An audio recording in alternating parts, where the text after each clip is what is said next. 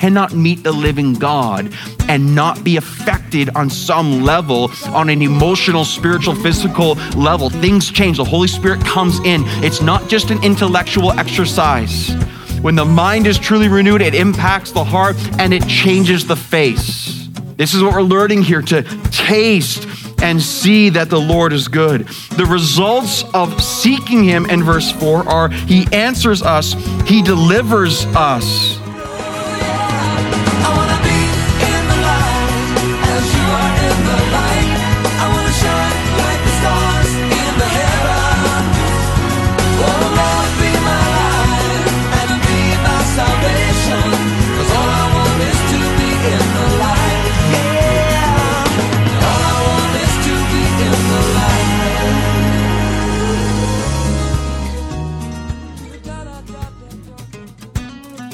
Psalm 34 begins with these words I will bless the Lord at all times. His praise shall continually be in my mouth. It's a wonderful psalm filled with great confidence in a great God.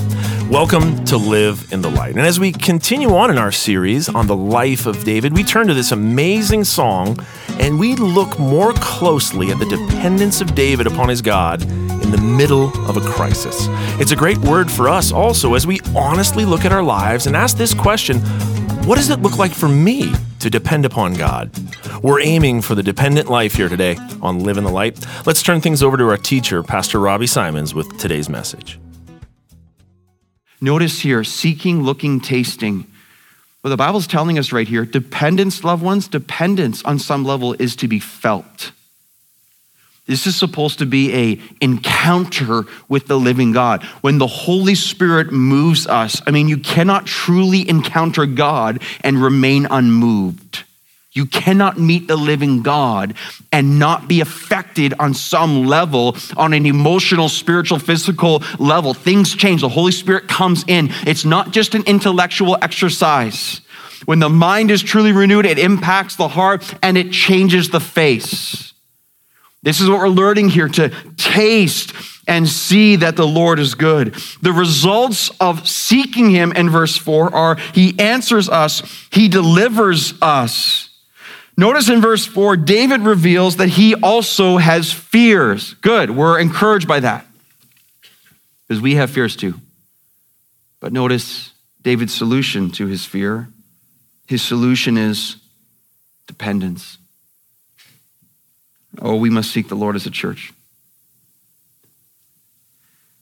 Oh, we must show the Lord we depend upon him. How do we show the Lord we depend on? Well, we, we seek him.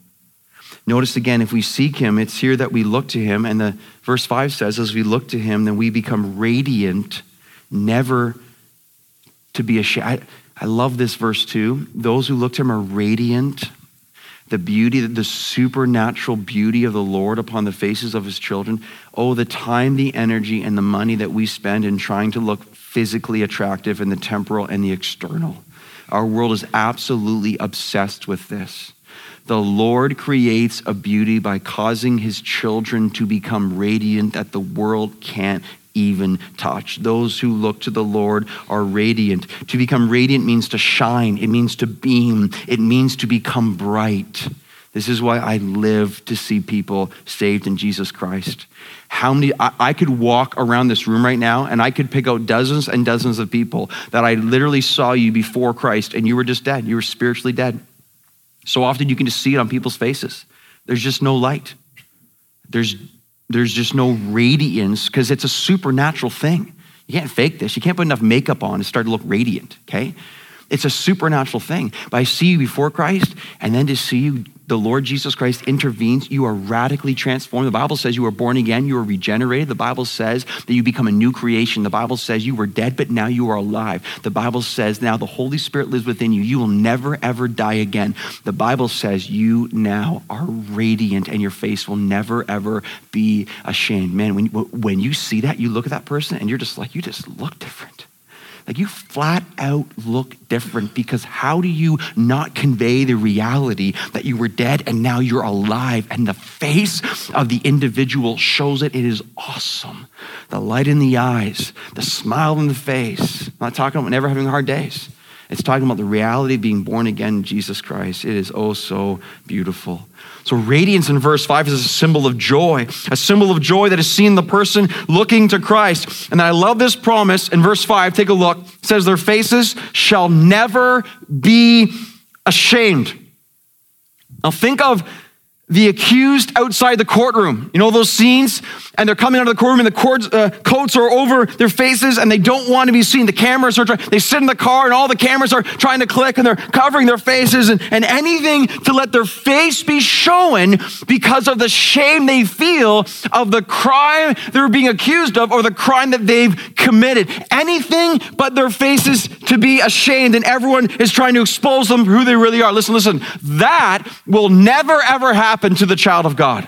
That will never happen. If you are genuinely saved in Jesus Christ, your face will never ever be ashamed. It doesn't matter what the world does, it doesn't matter what Satan says, it doesn't matter what our friends or people around us say. If you are in Jesus Christ, the promise is your face will never ever be ashamed. That is the power of the gospel of Jesus Christ. And that is a truth to take home right now, put in your spiritual pocket, and take out every day when the voices come and the accusations are heard. I have looked to the Lord and I am radiant, and my face will never, ever be ashamed. No shame, loved ones, no shame. Who's that for today? No shame in Jesus Christ, ever. He took it all. Jesus took it all. That's why I love singing songs like we sing here, Jesus, Son of God. He took our sin, He bore our shame, He rose to life, He defeated the grave. And a love like this and then it goes back, and then it goes back into the verse again. And he took our sin and he bore, and it kind of builds in the song like he took our, bore our shit. I'm, I'm, thinking, I'm thinking back to my past. And I'm like, are you kidding me? I'm thinking to my present. All my shit, all my, like the, the horrific, horrific thoughts and actions and words, like horrific. And all my shame is on Christ. And he took my sin and he bore my shame and he rose to life and he defeated the grave. What a love. What a love. And I can stand the promise right now that I will never, ever experience the shame of judgment or condemnation from my God, ever, all because of what Christ has done. No wonder then, David says in verse 8, look at verse 8. Oh, taste and see that the Lord is good. Yeah, you better believe it. What could be better? Oh, taste and see that the Lord is good. You know, that is why, that truth right there, that is why some of us right now are here and discouraged and depressed. You're like, what? What are you talking about? Where'd you get that from? We're talking about all this joy of being tasting the Lord. No, no, listen, listen. If you've truly tasted and seen that the Lord is good, anything less than that will leave you miserable if you've genuinely tasted the meal of the Lord Jesus Christ and you have experienced and encountered how satisfying He is, if you fall, this is what's happening every day. The world's trying to pull us back into its devices, its idolatry, its emptiness, and its misery. Some of you are here right now and you are miserable, you are discouraged, and you are depressed because ultimately you have tasted the meal legitimately. You have left that table, you are feeding on the scraps of destruction and emptiness emptiness. And until you return to the banquet table of Jesus Christ, you will remain dissatisfied, miserable, discouraged, and on the verge of depression. Because there's nothing and no one that comes close to the satisfaction and the beauty and the glory of the Lord Jesus Christ and the meal that he provides for his children every single day. Until you reacquaint yourself with the Lord, you will still feel bankrupt. And that's why the Lord disciplines those he loves, because he wants to bring us back to the table that we might feast. Oh, taste and see that the Lord is good. We seek him, we look to him, we taste him, we depend on him. And this takes us to point number three. What does dependence look like? It's a heart that fears the Lord. It's a heart that fears the Lord. Look at verse 9.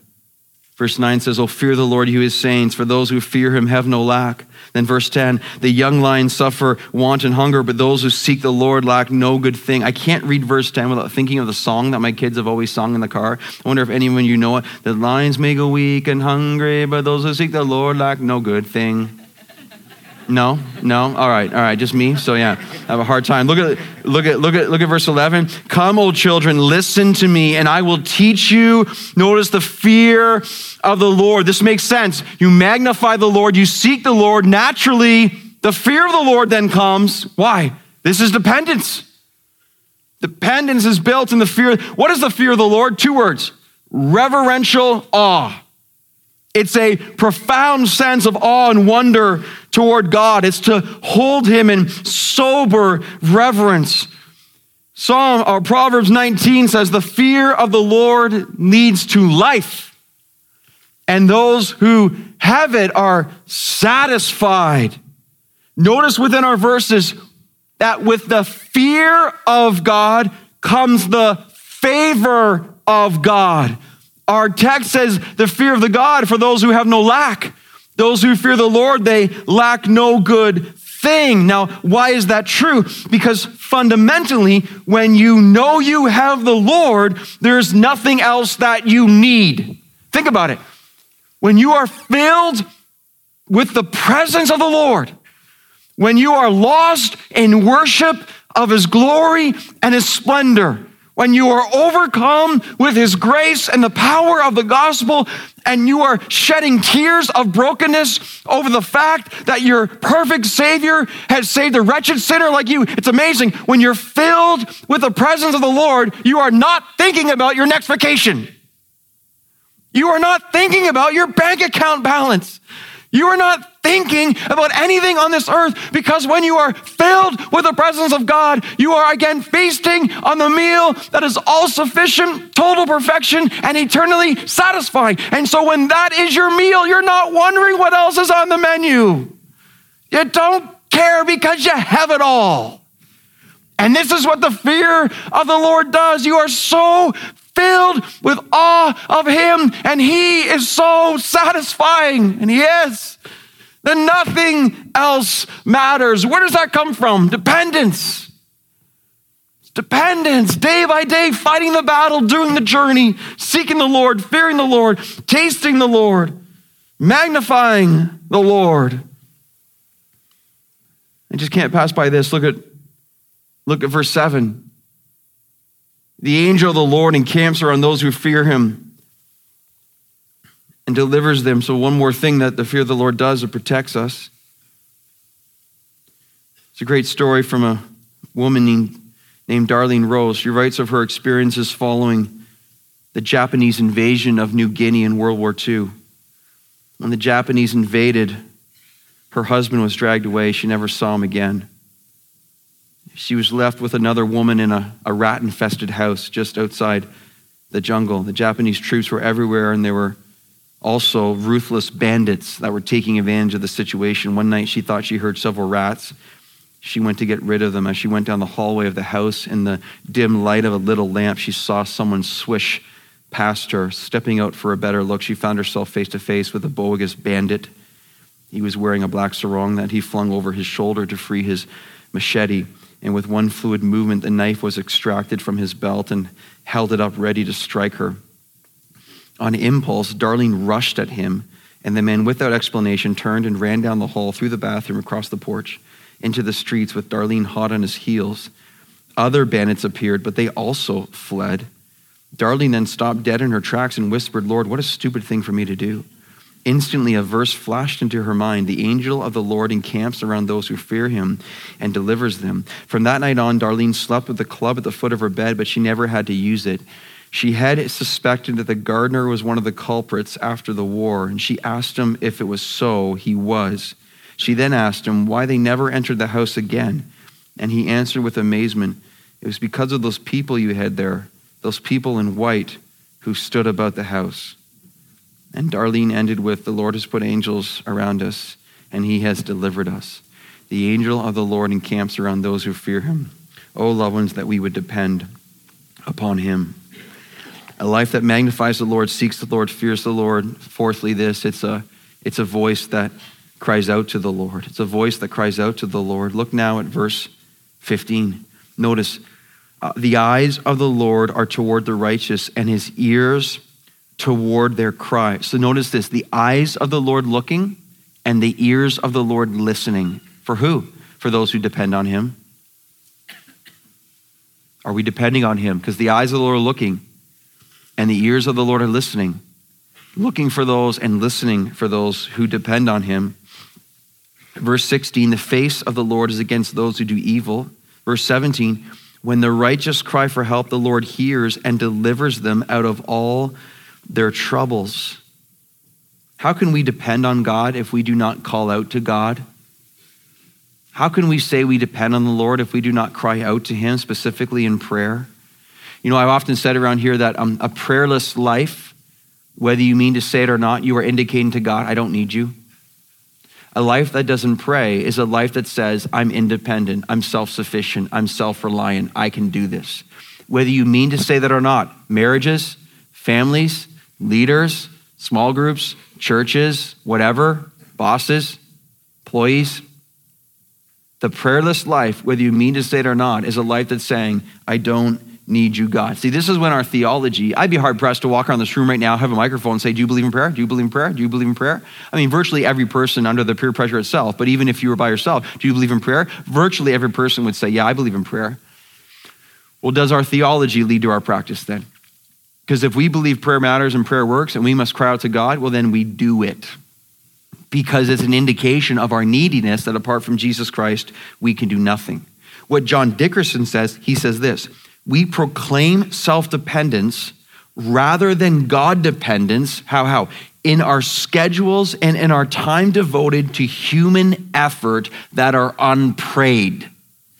So he says, as we walk through life, we are proclaiming self dependence through all our activity that goes unprayed over.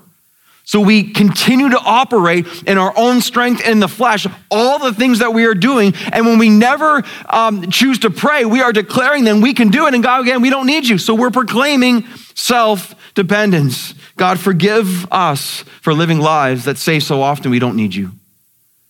God, forgive your church by declaring through an absence of prayer that it doesn't need you. But here's where verse 18 is is so fitting. The Lord is near to the brokenhearted and save the crushed in spirit. And I pray that we are broken over this. I pray that we are crushed over this reality. You know, loved ones, as long as our activity is of us, we will fail.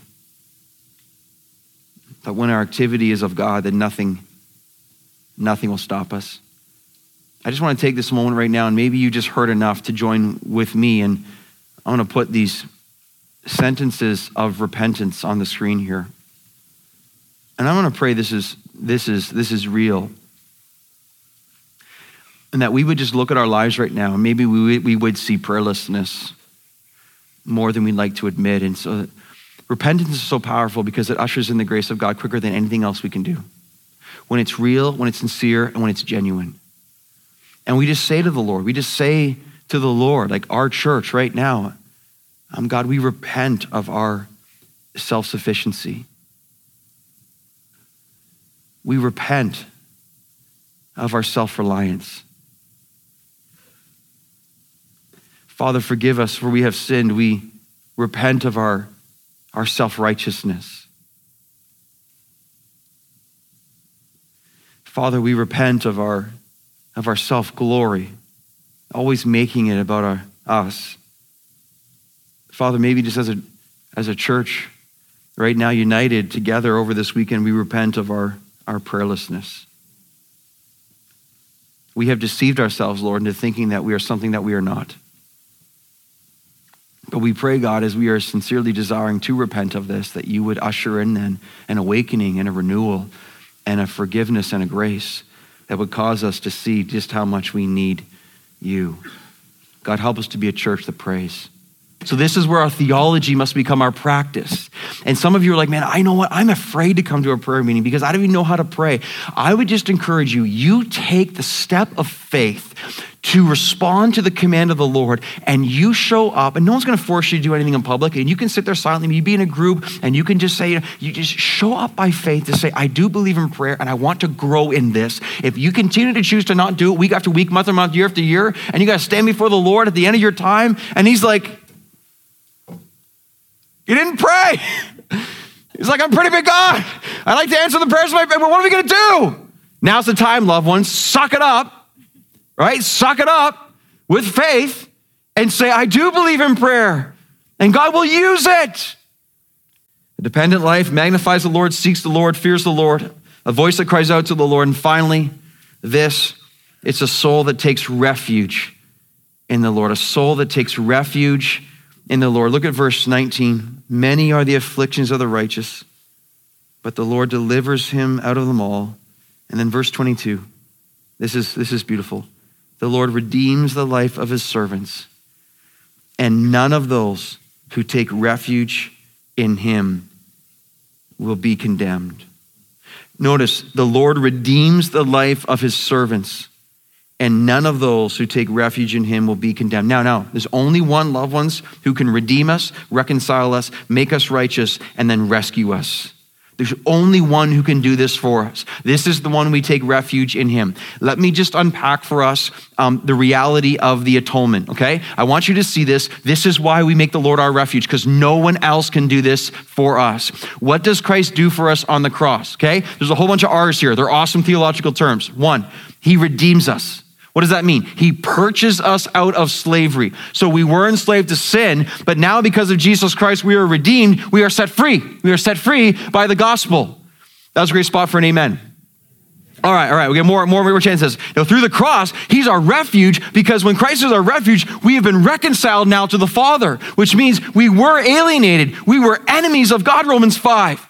But because God loved us and because his son died for us, we've gone from enemies of God if we've received the gift of eternal life, and we are now back in fellowship with the Father, the curtain torn from top to bottom, and we are now friends of God, reunited with the Father, all because of what Jesus Christ has done. And that's a great spot for? Amen. All right. And then because of the cross of Jesus Christ, we are now made righteous. We were sin. And just think about that. Before Christ, we're sin. That we stand before the Father in judgment. He's like, sin doesn't get into heaven. He's, I'm holy. I cannot permit sin to get into heaven. Otherwise, I would go against my character. And because you are sin, judgment. But in Christ, the righteousness of Christ goes from him to us. Our sin goes on Jesus Christ. We now stand before the Father in judgment, and he sees the righteousness of his Son, and he says, You are declared innocent, you are justified, you are free, you gain access into glory forever and ever. That is so awesome. This is why he's our refuge, because we were sin, but now we're justified, we're made innocent. Great spot for Amen. And then we were rescued. We were rescued. So we were dead. But now, because of Jesus Christ, when he's raised from the dead, that you too might have newness of life, Romans 6. We now have been made alive and we will never, ever, ever die. And all that the Father has given to me, Jesus says, I will never lose not one. They will never, ever be cast out. They are guaranteed eternal life to be with me. I prepare a place for you, the mansions of glory that await you, all because of the gospel of Jesus Christ. Now, oh, you want to say amen? Yeah? Amen, amen, amen. Now, listen, listen, listen. Look at the promises right here. There is nothing else in the world that can even come close to promising you anything of this. No money, no house, no job, no relationship, no one, nothing ever. No one can come even close to giving you anything that resembles any of this ever. And yet, all the things we take refuge in apart from Jesus Christ, forgive us, God. He alone is our refuge. There's only one person that can create this and promise this for us. No wonder then None of those who take refuge in the Lord will be condemned because that's the power of the gospel. And this is the reality of our Lord Jesus Christ. You know, a hymn that has meant so much to me in the last couple months, in fact, the last couple of years. A hymn that's meant so much to me is it's called Rock of Ages. Many of you will know it. I just want to walk us through this hymn. You can put that on the screen right now. And this is written by Augustus Toplady. And this is this is so, man, certain hymns, they just get it. Rock of Ages is everlasting rock. It's Darby's translation from Isaiah. Everlasting rock, everlasting God, cleft for me. Now, a cleft, as many of us know, is it's like a hole in a rock. It's an overarching kind of shelter of a rock where like a, a bird will nest in a, in, a, in, a, in a cleft. It's imagery used all over scripture, hundreds of places. Shelter, fortress, cleft, rock, refuge and you imagine Jesus Christ in the everlasting rock has a cleft, a roof that we go hide in, where we are protected from the storms. We are sheltered. We will never be hurt. We will, we will, we will never be lost. We will be with him under the cleft of this rock. Rock of ages cleft for me. Let me hide myself in thee. Colossians 3, verse 3. Uh, my life is hidden with Christ. Because Christ has purchased me, I am hidden now. Satan can't get me. I'm eternally secure. I will forever be his. Rock of ages cleft for me. Let me hide myself in thee. Let the water and the blood from thy wounded side which flowed, the cross, be of sin the double cure. Now, the double cure Toplady is referring to here, he explains in this next line. The double cure of the cross and the atonement is not only am I saved from the wrath of God, when Jesus Christ saves me, he becomes my propitiation which means the wrath of God goes from me onto Christ. That's why he's so much agony on the cross in the garden. He's agonizing over the punishment of God's wrath. That's the first part, saved from wrath, but it doesn't stop there. The cross also makes me pure. So the double cure is I'm saved by God's wrath, but I'm also made righteous by Jesus Christ. Awesome, awesome. And that's just the first verse. Here's the next one, okay? It says this uh, Not the labors of my hands can fulfill thy law's demands. Maybe you've walked in here today and you think, well, I'm a good person, so I'm getting into heaven. Well, the problem with that is, again, no sin gets into heaven, not even one. Have you sinned once in your entire life ever? The answer is yes. You've sinned thousands and millions of times, to be honest. Just ask your spouse or someone who knows you well, all right? All right? So you're coming, well, no, I'm going to go for God and say, well, I, I, I did good deeds. The problem with that, there's no labor you can do to gain access to God. Ever, ever. Not the labor of my hands can fulfill that because the law demands perfection. What the law does, the Bible says, it's a mirror. And it shows us that we're not perfect. Just go through the Ten Commandments and you hold up as a mirror to your life and you hold the mirror and you're like, ah, because you're seeing all the sinfulness and the reality of who you're not. Could my zeal no respite know? Could I be as passionate as possible without rest for the rest of my life, pleading before God? Could my tears forever flow, begging God, weeping at his throne, let me in, let me in, let me in? All for sin could not atone. None of this will ever atone for my sin. Why? Because thou must save, and thou alone. Next verse. Nothing in my hand I bring. I love this. Simply to the cross I cling. I I got nothing. I got nothing. I'm a wretched sinner. Naked come to thee for dress. Revelation 3. You don't realize you are naked, poor, pitiable. Naked come to thee for dress. Helpless look to thee for grace. Wonderful imagery here. I got nothing. Just begging God for grace. Foul, uh, a stench. Wretched, foul I to the fountain, though the fountain fly. And this is one of my favorite lines, and I've said this, sung this many times with tears in my eyes. Wash me, Savior, or I die. If you don't wash me, Jesus Christ, nothing will. Wash me, Savior. Maybe you're here right now and you, this is your line today. And you cry out to Jesus Christ through faith and grace, wash me, Savior, or I die. And then the next verse, and every great hymn has a last verse of eschatology, right? Eschatology is last things. While I draw this fleeting breath, when my eyes shall close in death, when I soar to worlds unknown, see thee on thy judgment throne. Yes, Lord. Yes, Lord. And then, rock of ages, cleft for me. Let me hide myself in thee because there's, there's no one else to seek refuge in. There's no one else. Rock of ages, the everlasting eternal rock. You're my cleft. You're my refuge.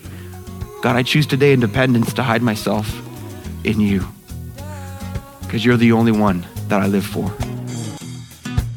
If you'd like to hear this message again, or the rest of the messages from this series, you can find these free resources and more on our website at liveinthelight.ca.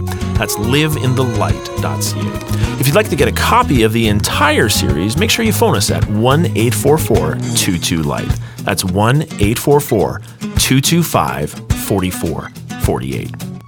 I'm Craig Turnbull, and on behalf of Robbie Symons, we invite you to join us again next time on Live in the Light.